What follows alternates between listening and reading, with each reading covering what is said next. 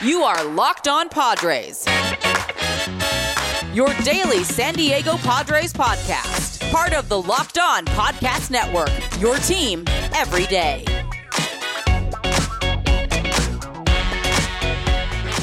What is up, baseball fans? For two weeks in a row, we've had this crossover Locked On Padres, Locked On Mets, two teams that are similar in some ways and some ways that we don't like, because we're going to talk later about the collapses both of these teams had. But I am joined today by Javi Reyes, host of Locked On Padres. For you Locked On Padres listeners, I'm Ryan Finkelstein, host of Locked On Mets. What's going on today, Javi? What's going on, man? Look, look, we've had a lot of collapses. I think collapse has been kind of in sports, whether it be the collapse of labor negotiations, whether it be how about them Cowboys over this past weekend? how about that? That was elite.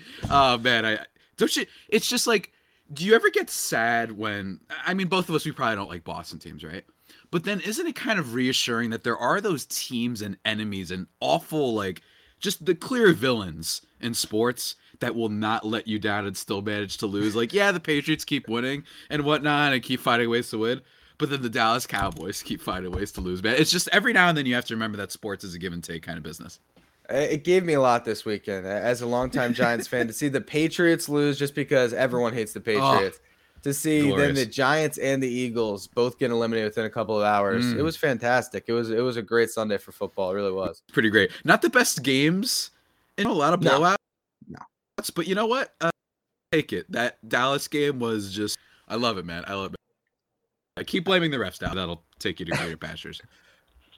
I think the expanded playoff in baseball might add some more exciting games than the expanded playoff in football. It seemed like uh, extra teams wasn't great yeah. for the NFL, though. I guess they got extra games, but yeah, because baseball at least like yeah. you might get to see some really cool stars in there.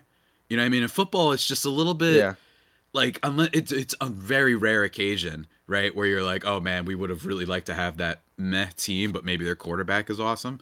Um, remember the Marlins bounced the but Cubs in the case of baseball. The, uh, in that shortened season, the Marlins. I mean, you know, any team. I mean, hey, shout out but, Florida, man. They got some cool players over there. Trevor Rogers, Jazz Chisholm, killing it. Yeah, a lot of pitching. It's going to be uh, they'll be better this year. But let, let's get into the main conversation here. Let's do it. There's two shortstops in baseball that are making 340 million dollars. Uh, one of those yeah. making 341 because Tatis got a oh, deal yeah. first. So you had uh-huh. to make sure. How ridiculously petty is that? I, I love it so much, but it, it is hilarious that that that one Look, million dollars more. The Padres listeners, I've said this to them. I think we're on. I'm good. I'm on good terms with them. I support every Puerto Rican player. Uh, I this is the thing for me. Every single player is is my Lindor has been my favorite with the exception Tatis now that Tatis finally debuted because if everybody remembers Lindor's been in the league longer.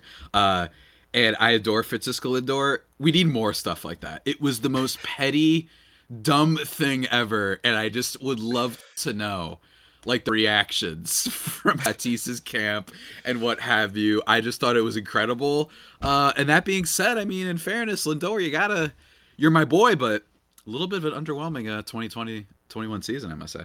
Yeah, well, it was a, a down year for Lindor, but I think this is a little bit more of an interesting conversation than it looks mm-hmm. like on the surface because everyone can concede that if they're both healthy, I mean, Tatis can be the best player in baseball. So I, mm-hmm. I get the argument for why Tatis is the better contract. I'm talking about the contracts more than just mm-hmm. you know what they can do in a given season. But mm-hmm. who's really going to be better for the next 10 years? I look at Lindor, and he did have the oblique strain this year. Technically played less games than Tatis this past season, but throughout his career, he's always been healthy. Tatis, mm-hmm. three years into his career, we've seen a lot of injuries. I think there is a case to be made that Francisco Lindor might stay on the field more and could be more productive over the next 10 years. What do you think? Absolutely. And here's the other thing, guys. Like, I think we're all, we can all be very prisoners of the moment when it comes to, when it comes to baseball players because like there wasn't everyone wasn't always saying Freddie Freeman was the best first baseman, right? Like everyone wasn't always saying that um, Tatis now is the best shortstop or whoever the heck at third base. It was Kris Bryant. Like these things can go all over the place. For all we know, Tatis could have that for some reason his best seasons were his first two. That could happen, right? I doubt it. I don't think that any of the metrics suggest that. I don't think if you just literally just watch him, this guy yeah. just looks like he's Griffey. Um, like just 100%. He just looks like he's Ken Griffey Jr. Um, with Lindor, it's possible. I think that the big, my big thing for this would be Tatis is still like 22 years old, while Lindor, not old, is what is he going to be like 29, 28? I forgot how old he yeah, is. Yeah, he'll, he'll, be 28 right now. Yeah, 28. So you could make the argument that maybe Lindor's health things won't get easier. Now, granted, this was kind of the first time he's had any health things, but you know, once you get to that 30 thing, would it surprise you if Lindor, it's like, oh, maybe that that Iron Man status that he had before starts to fade away a little bit. While Tatis, maybe this was the worst of it. I'm not thrilled. Uh, you know, I, I get that it's more complicated than this, but you know, he's electing probably not to get the surgery on his shoulder, which flared up a bunch of times this year. So I don't know how Tatis is gonna manage through that. But I will say it's you got to be careful with giving players the injury bug ta- uh, title when it's only been a few years into their career. Um, a good example of this is Manny Machado. I mean, Manny Machado was very, very injury prone. And now, since I think it is 2017, only two other players in Major League Baseball have played more games than him. So it is a little bit early. We don't know for sure. Granted, the shoulder thing is literally right there. It's like a ticking time bomb. Apparently, it's just you never know when it's gonna go uh, blow up. But I would say that we'll have to see how it pans out. But I'm not ready to label this guy as Tulowitzki uh, just yet because I think that yeah. that's a little bit unfair. I think that the shoulder thing can be remedied, and also I think you get get better at defense. Doesn't have anything to do with the injuries necessarily, but I think you get better. Well, those are really the only two arguments you can make for Lindor, right? It, it's it's the injuries yeah. and the defense. Uh, I, I, still think over the next ten years, defensively, he's going to be better. But look, it's hard for me to sit here and actually make the case for Francisco Lindor over, like you said, the potential next Ken Griffey Jr. when it comes to his offensive mm-hmm. profile. But the one thing I will say is that you know to try to get you on my side again kind of putting this argument uh, you know to rest i would say though that the gap between these players uh, isn't as great as some would make it seem and that lindor still deserved that contract because he was the best shortstop in baseball from i think it was 2016 yeah. all the way through when it comes to war, he's been the best shortstop in baseball. So I, I mm-hmm. hate the people that are now trying to to come into to Francisco mm-hmm. Lindor and come into his bag and take his money and say he doesn't deserve it. He earned that money for being the best shortstop for so long. Yeah, and and granted, like I said, it could be a prisoner of the moment thing. If Lindor comes out this year, bats 270, 350 on base, and hits 30 bombs and plays excellent defense, I think that like once again we're gonna be like, oh well, Tatis is great, but don't get me wrong, it's not like Lindor is like that far behind him or whatever. Like that could absolutely happen, and it could also happen that he's just a okay, decent, solid at bat who gives you great defense, and that maybe the dead end ball like actually really affected him, and he's not going to be able to lift as many home runs and whatnot. Maybe he'll be able to swipe bags, but like it's possible. I think that it's it's fair though, because remember before this year, a lot more people would have I think had this conversation. I think still people might have taken Tatis, but you know, now everyone's saying Trea Turner's better. Now everyone's saying uh, Corey Seager's better. Now everybody's saying so. I think people do have to slow down and realize that after one season, that can change our outlook on a lot of guys. Uh, unless you're Mike Trout, I think is like the only one that everyone's like, no, no, no, he's he's still probably the best yeah. when he's playing. He's pretty ridiculous.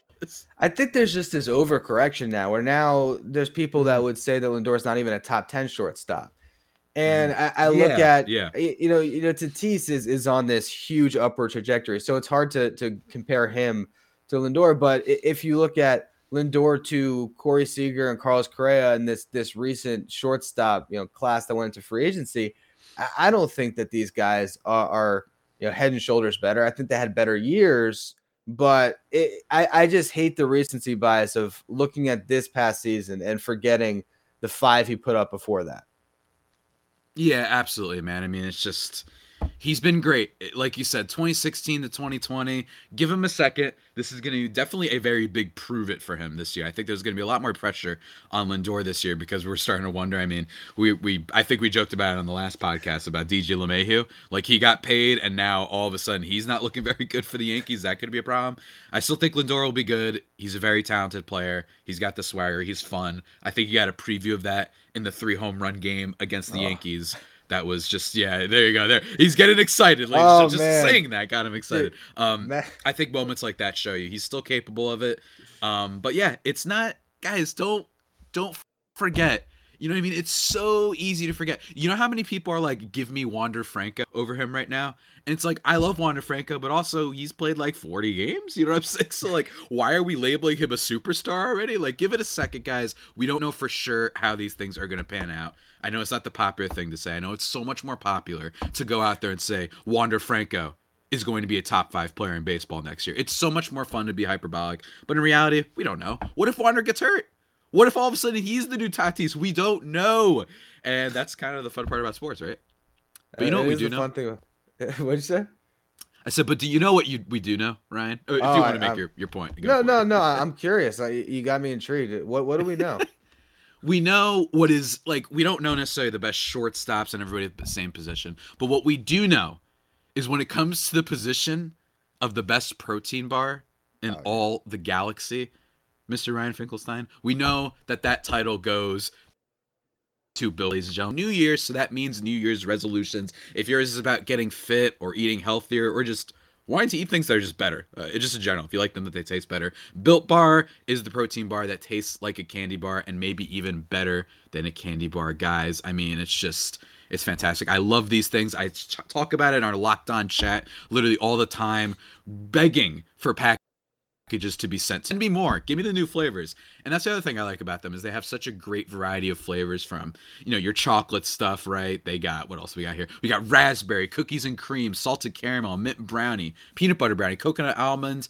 The favorite of the locked on folk is what is it? Coconut brownie chunk. A lot of people like. Uh, I like apple almond crisp, and they've got like new Christmas flavors, eggnog, gingerbread. That's what I like about them a little bit that Ben and Jerry's type of energy where they just have a great variety. And like I said, very healthy for you. Most built bars contain 130 calories, 4 grams of sugar, 4 net carbs, and 17 grams of protein. Compare that to a candy bar, which usually has around 240 calories, 30 grams of sugar, and dozens of net carbs, guys. What are you waiting for? What are you waiting for? Go to built.com and use promo code LOCKED15 and you'll get 15% off your order. Remember, guys, that is promo code LOCKED15 at built.com for 15% off. Go check it out. All right. I mean, I, I gotta say, I'm hungry now. I, I want a built bar. Haven't had breakfast yet. I'm gonna have to grab one after this show. Uh so you know, as we move off of the Lindor to Tatis argument, that uh, I, I was doomed to to lose on that one. Uh, let Let's talk about these two teams because I mean, so similar their past seasons. In the 1st Mhm. half, the Padres were 53 and 40. The Mets were 48 and 40. In the second half, the Padres were 26 and 43. The Mets were 29 and 45. Uh, both had winning percentages under 400 in the second half.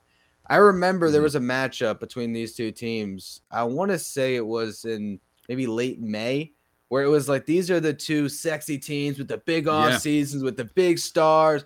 You know, Mhm. watch them. You know, they're going up against the Dodgers DeGrom the versus Braves. Snell. Oh, I remember yeah. that. Yeah. Yeah, you have DeGrom versus Snell, Darvish. I Yeah. remember had a pretty decent game. All of that is to say that there was all this hype built up around these two teams being maybe the next up in the National League, and they both just fell Mm-hmm. completely flat on their face. Yeah.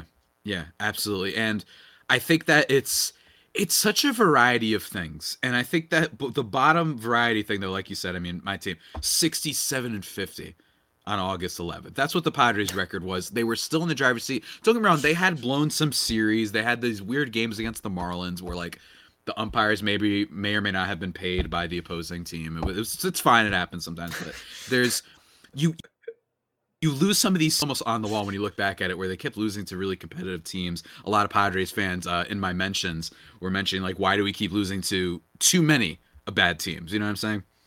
But then you looked at, well, they keep beating the Dodgers, they keep beating teams like the Reds, and then everything just fell by the wayside. And what I thought was so interesting is when you look at both of these teams, it's really incredible how much every single player underperformed, with the exception of a couple, right? So if you look at the Tatis thing, obviously he was fantastic, but injured, he had some injuries and whatnot. Manny Machado, great. Jake Cronenworth, great. Joe Musgrove, great.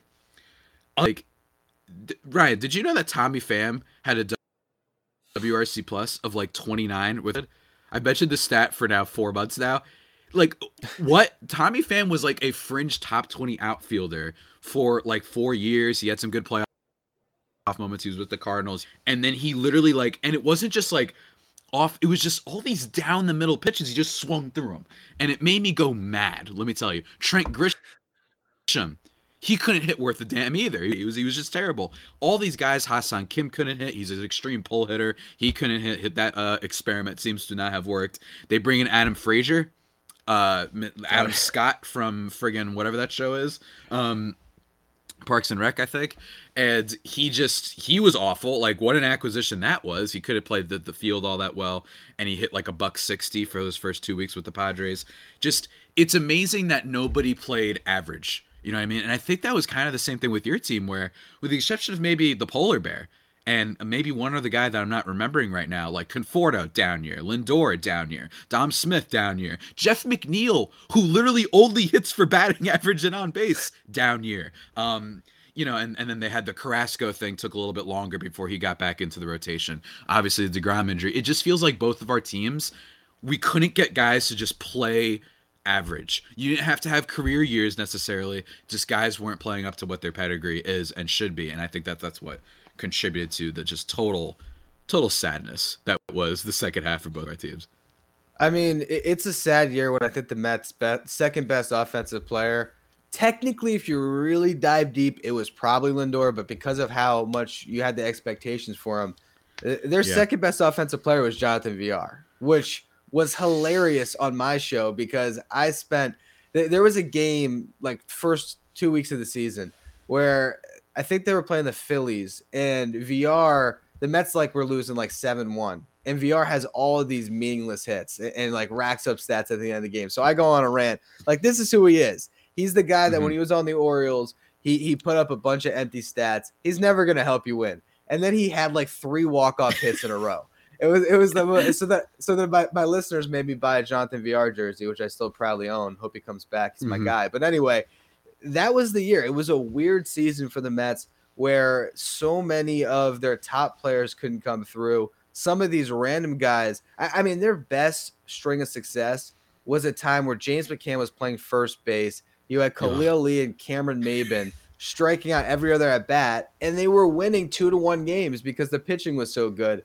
DeGrom gets hurt, the whole season is crippled. But uh, when I look ahead to next year, these are the two teams that I think have the best opportunity to bounce back in a massive way. Mm-hmm. I, I, I, I absolutely so. agree. I absolutely agree, and I think there's I think there'd be two reasons for that. One, I think just fundamentally positive regression. I think that they had so many guys that were so below average that just by the law of averages, you kind of have to be like, all right, Trent Grisham's gonna hit 260. Like he's gonna hit 250. Tommy Pham, you have to not be the worst, like literally one of the worst qualified hitters when it comes to driving guys in, in all of baseball, if they do elect to bring him back in. I know there's rumors about Castellanos and what have you. We'll have to see. And the same thing kind of with the Mets, and not to mention, I, I will say one difference though between the two teams. One difference is that the Mets, I mean, their off season. I know the Max Scherzer thing is awesome. I have been one of the people who's a little bit uh, not not cynical is, is a little bit too strong of word on the signing, but I just think in fairness, there are very few pitchers who have ever kept up what he's done at his age. That being said, screw it. I'll take a I'll take a gamble on on Max Scherzer. I think it was a good move by the Mets. But then it's like you bring in Eduardo Escobar, that's not too bad. Mark Canha, very sneaky good player. Mark Canha, awesome Instagram big time foodie. Uh, love him. And then Starling Marte, who over the course of the last 162 games, one of the most productive players in all of baseball. You do those type of moves, and I don't know how you can't be ex- more excited about the Mets. It looks like they're making more additions to their team, while the Padres, you're just hoping that a lot of their additions that they made to the team after the 2020 uh, offseason uh, improve this year. They don't necessarily have as much wiggle room for their roster. I don't think that you should be expecting that team to go out and sign uh, Kris Bryant to a multi-year deal. I don't necessarily think that that's going to happen. We'll see. We'll see. There's a lot of cards because, as you know, Ryan, as you know, both of our teams they like making moves. AJ Preller, the wheeling and dealing king. It doesn't always work out, but uh, like, is there really a trade with the exception of the shortstops we just talked about that like would really shock you? I don't think so. I'm throwing it all out there. Like, I don't think that. I just think that with AJ Preller, he is ready to deal. I, I, really do, and I think that he's ready to deal, guys. It would not surprise me, kind of any move that they make, uh, for the most part. And we're gonna have to see how that translates whenever the heck we get baseball back, uh, which could be in July. I don't know, but for right now, uh, I think both teams there's optimism. I really do. It's below 500 teams. I, I just don't buy that. There's too much talent on both ball clubs. Yeah, no, no, I agree for sure. And since you mentioned when the season's going to start, have you checked Bet Online yet? Do they have an over under or how many games we're going to get? We were talking before. I'm setting the over under at 120. I don't know what Bet Online has, but th- that's where I would go right now. Uh, would yeah, you take? I don't the, know. The over the under?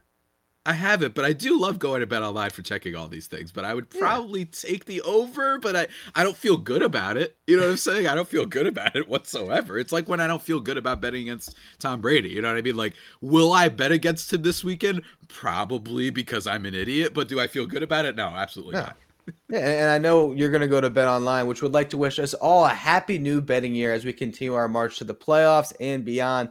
Bet Online remains the number one spot for all the best sports wagering action for 2022. It's a new year. They got a new updated desktop and mobile website. So if you sign up today, make sure you use our promo code locked on to receive your 50% welcome bonus from football, basketball, hockey, boxing, and UFC right to your favorite Vegas casino games. Don't wait to take advantage of all the amazing offers for 2022. Bet online is the fastest and easiest way to wager on all your favorite sports. Bet online, where the game starts. So as we continue to talk about this upcoming season, that is interesting to me that the Padres have sort of already been swinging for the fences for a couple years now at the acquisition that they've made. And I am curious what they do from this point on. Is there mm-hmm. other tweaks that they make? Is there anyone that they're going to try to trade? I know right now for the Mets, there's some rumor names on the block. Are, are there certain players that are trying to get out of town to try to mix up this roster, or are they just going to run it back and expect, like you said, you know that positive regression back to the mean. Yeah, I mean, obviously, the guy who plays first base for the Padres, he was in a lot of trade rumors in the sense that they were clearly trying to move him on. Locked on Mets fans, for those if you don't know what I'm talking about, Ryan can say it, but a bit of mine is I no longer say the name of the Padres first baseman because he is. I don't think it's really a question anymore that he's the worst contract currently in baseball. I don't really think that there's like a debate there. I know that there's some bad ones out there, like a Strasburg, um, but like when that contract was given, at least people were like, "Yeah, Steven Strasburg's good." When it was given to the guy who's playing first base for the Padres, it was like, uh hopefully he'll be good. So it's like that's usually not a a good place to be. They could move him potentially but it would require probably sending another prospect. Um i don't know if that's going to happen i don't know if that makes a lot of sense to happen because their farm system depth is a little bit gone. And i think that's the big part about the team is that while aj preller is the wheeling and dealing king the farm system you, they don't have as many assets to maneuver and have as much flexibility as they did before. Uh, at one point they had the best farm system arguably baseball history uh, according to a lot of scouts. They just had so much stuff and while they still have those top level guys they still have abrams they still have uh, Luis Campusano. They still have some, hopefully, uh, Mackenzie Gore, and they got Robert Hassell. But then the depth it just completely falls off after that, and I think that that's one of the problems, you know? And that's kind of the two philosophies in trading uh, farm systems. Do you give up the one super good prospect, or do you give up bulk packages? Padres elected to go with the with the latter, and that's fine. But you need to have uh, a return on your investment. And Yu Darvish fell apart in the second half. Blake Snell I think is going to be awesome next year. I, I really do. I think that he focused more on the fastball slider, but I think that in terms of improving the team from here, it's going to be tricky. I think we'll have to see what they do with the guy at first base. And then in left field, do they go and get like some random type of guy, or do they get Tommy Pham again on the dirt cheap because he had a bad season? So if you did want to go that direction, I wouldn't hate it because it wouldn't cost much. Or do they go the Castellanos route, which is what I know a lot of Padres fans have been excited about because he hits for power. He hits consistently just as an offensive threat. He's great, and I don't think there's any real sign of that slowing down. And this team 22nd in home runs, 21st in slugging. They could use a home run type of power guy, which is weird coming from the team that was called Slam Diego not too long ago. But I think improving around there. Otherwise, starting pitching, I'm ready to roll. Let's do it. Musgrove's great. I would not be surprised if Darvish finds it back. I think Blake Snell is going to be great. They got Mike Clevinger coming off of his injury. Hopefully, Dinelson Lamet can get healthy. There's at least like things to be excited about. This isn't the Angels. The Angels, it's like, oh my God, we need like 10 things to go right. The Padres just need guys to play up to what their regular skill level is, and then their pitching staff will be great. Just like we saw it was for the first half when they were when they were still there was hope and happiness, you know? well, I think I mean, you know, to give you another positive that came out of this season, eh, you know, you could have given up prospects for Max Scherzer that you got to keep. I mean, that's nice, right? You do this again. You're really doing this again right now. I thought we had a truce, Ryan. I can't believe this. I, I had Ken to bring Rosenthal it is a narc. I'm so mad. It ruins. I mean, I think I think everybody saw my tweets. I don't even do them anymore, where I beg AJ Preller to kill me in increasingly violent ways for all the moves that he made. And I did it for that one. I was like, Superman punched me into a black hole, and then I remember, I still remember like the oral history of that day that Jeff uh Jeff Passan, he didn't tweet anything. And after 20 minutes, when he, because usually when he tweets something, it's like it'll be the follow up or whatever. I'm not saying that he's the only source, but he didn't tweet anything. And then 20 minutes went by, and I'm like, why hasn't Passan said anything? This is like the biggest like piece that's moving at the deadline. So I started getting nervous, and then I posted the Spider-Man video of me being sad, and it's just, oh my god, man. I mean, it's just the one time it wasn't totally right. You know what I mean? The one Yeah. time it was against my team. He's Mike Rizzo's a sleeper agent. Like I, I feel bad for Nationals fans. Like you have a person who's actually working for the Dodgers. And that being said, they still got their asses kicked. So I mean, at least again, that's though- the silver lining, right? In retrospect, I don't know if Scherzer saves your season. I, don't think he does. So you know, no. It's kind of like the Mhm. Mets, like the Javi Baez trade. If you're talking about a trade at the deadline, the Mets actually hit nothing but home runs. Rich Hill, they get him Mm-hmm. for nothing. The guy was great. I mean, shockingly. You have Yeah. that trade. Trevor Williams pitched really well for the Mets. Javi Baez put up Cespedes like numbers. It's just the team Yeah. around him was terrible. So sometimes when you trade for rentals, it doesn't work out. And you know, I, I think Yeah. in the end, Look at the you know, Braves, man. The Braves traded for all players that had really bad first halves, and then they were awesome for them in the second half. So like, the the trade deadline stuff, not always. I think he would have been great, but at the same time, like you said, everyone was falling apart. I don't know if they make the playoffs anyway. If that happens, um, maybe it stops things again. We can't be robotic about this stuff. We don't know what happens when he's in the locker room. We don't know what that energy feels like when you just you know that Mad Max is going out there and he's giving you seven innings, six Ks, no more than two runs or whatever, right? Like if if that happens, maybe it changes the outlook a little bit. But also, I just think that there's too many pieces that fell apart for us to know for sure. Um, but nonetheless, what I do know for sure is that that that um, just an unprovoked strike yet again from Ryan Finkelstein. like just just unbelievable. Like at least last time I set up the volley. This time it was just completely unwarranted. I can't I- believe I- it. Like, just, terrible. It was just terrible. the whole time. I was just all right. Where can I get this jab in there? And you know, the door was cracked the slightest bit open. I was like, all right, I'm I'm plowing through. It's again gonna be five years from now that you're gonna be like, you know, I mean, yeah, the Padres have a, a great reputation of getting star starting pitches at the deadline and it, it not going haywire. I, I know it. I know it. Look at that little smile of yours. You know, maybe at, at 44 years old, Max Scherzer will get traded to the Padres, and, and it'll finally come full circle. I think he'll still be around. oh my god! Oh my god! Yeah, and then the finally the age thing will catch up to it, right? When he gets to the Padres. I'm, Unbelievable. I'm Ryan, nervous it's going to happen with the Mets. I, I am. I'm nervous. I think Met- you get a, a good first year, but it's it's hope it's scary, right? Because it's the Mets, and these things don't often pan out for them when they sign these guys. But it's a decent gamble. I just think that what you should tell the fans is if this doesn't work out, no one's allowed to get mad that they signed him because everyone was jazzed when they did. It's the same thing with the Yankees fans in LeMahieu. Not a single Yankee fan was mad when they re-signed with that deal, so you can't really get upset. So. You, Javi, you know better than this. You can't expect New York sports fans to be accountable. You just can't. Dude, No chance. Sports Twitter out of control lately. We need baseball back. We really We do. do. Like I think people are losing it. Just these mock trade proposals. Padres fans are trying to trade every prospect right now. It's just it's it's madness. It's madness and it's it's kind of the wild west and I think it reminds me a lot of just what happens when you don't have hope and I don't want to be in that kind of zone for too long um, because I think that our two teams can be really good next year and hey and just if you look at it this way Look at some other teams that improved this year. St. Louis was a lot better this year. Um, who who was bad in the last year? I'm trying to find San Francisco. Obviously, they didn't make the playoffs. They were a sleeper. Clearly, um, you look at Seattle. They were a sleeper. They ended up improving dramatically. Um, and then you look at the Red Sox. They were a sleeper. They improved dramatically. Every year, it doesn't just translate there's always those teams that come out that you don't expect. Like so next year, uh, Atlanta could have a down year. We don't know. It could happen, and then maybe they vault ahead of uh, Philadelphia and Atlanta. That could absolutely happen, or maybe Miami uh, jumps into the spin of things. But it's never like replica for replica the same thing as last year. So always keep that in mind. That even though you don't see it right now, there's gonna be a team out there that we weren't expecting that improves next year, and why not be the Mets or the Padres?